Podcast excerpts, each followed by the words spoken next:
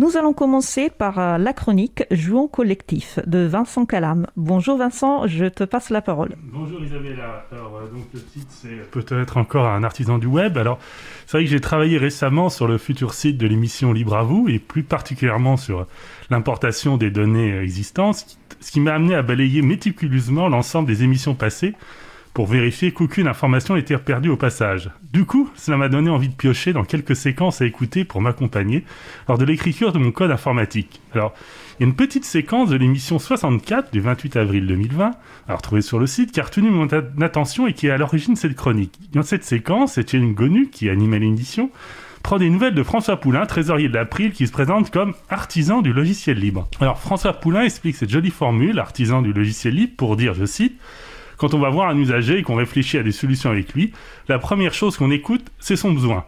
On voit l'analogie avec un menuisier qui va vous construire une bibliothèque sur mesure, bien plus adaptée à votre pièce que ce que pourra offrir une bibliothèque préfabriquée du commerce.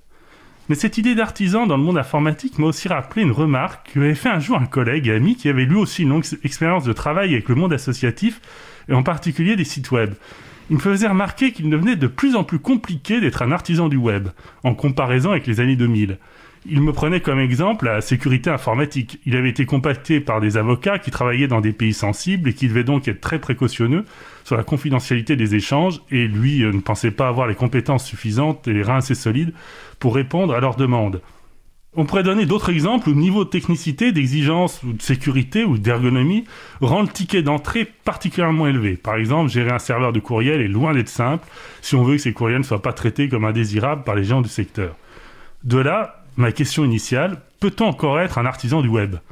Est-ce que nous ne sommes pas face à un processus inéluctable d'industrialisation et d'uniformisation qui rend le travail artisanal marginal ? On pourrait faire une analogie avec l'automobile. Les premières automobiles sont sorties à la fin du 19e siècle de petits ateliers avec une grande variété de formes et de styles. En comparaison, nos voitures modernes se ressemblent toutes et manquent singulièrement de d'âme et de charme. Bon, bien sûr, l'industrialisation ne manque pas d'avantages, à commencer par le prix. C'est par la standardisation dont Ford a été le fer de lance entre les deux guerres que la voiture est devenue accessible à tous. On ne se plaindra pas non plus que les voitures soient soumises à homologation et qu'il ne soit pas autorisé de faire rouler n'importe quoi sur les routes. Et ce n'est pas plus mal que d'un modèle à l'autre, les tableaux de bord reprennent les mêmes éléments. Devoir passer une demi-heure à comprendre l'emplacement des différents éléments de la conduite quand on se met au volant d'un nouveau véhicule serait assez pénible. Alors, pour revenir au web, cette uniformisation est en marche. Si on en croit les parts de marché, par exemple, de WordPress, qui serait de 2 sites sur 5, d'après un site qui s'appelle W3Tech. Bon, j'ignore quelle valeur on peut donner à ces chiffres, on peut sans doute en discuter, mais de ma part, de mon expérience personnelle, il semble crédible. Cela dit, WordPress c'est un logiciel libre, on peut donc plutôt se réjouir de son succès.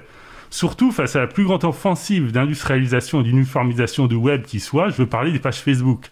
Créer une page Facebook est très simple, c'est incontestable. Tout comme il est incontestable, cela enferme les créateurs et interdit toute approche artisanale. Si tout devenait page Facebook comme le rêve cette entreprise, nous n'aurions plus qu'à mettre la clé sous la porte. Bon. Je vais quand même terminer par une note optimiste. Bon, je pense que mon analogie avec le secteur automobile n'était pas très encourageante. Mais je pense qu'il en va autrement si je fais une analogie avec un autre secteur, celui de la restauration. Dans la restauration, nous avons de la malbouffe ultra standardisée. Je ne cite personne, mais ça c'est Facebook.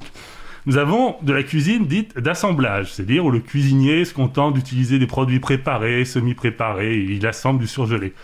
C'est un peu WordPress, si on veut.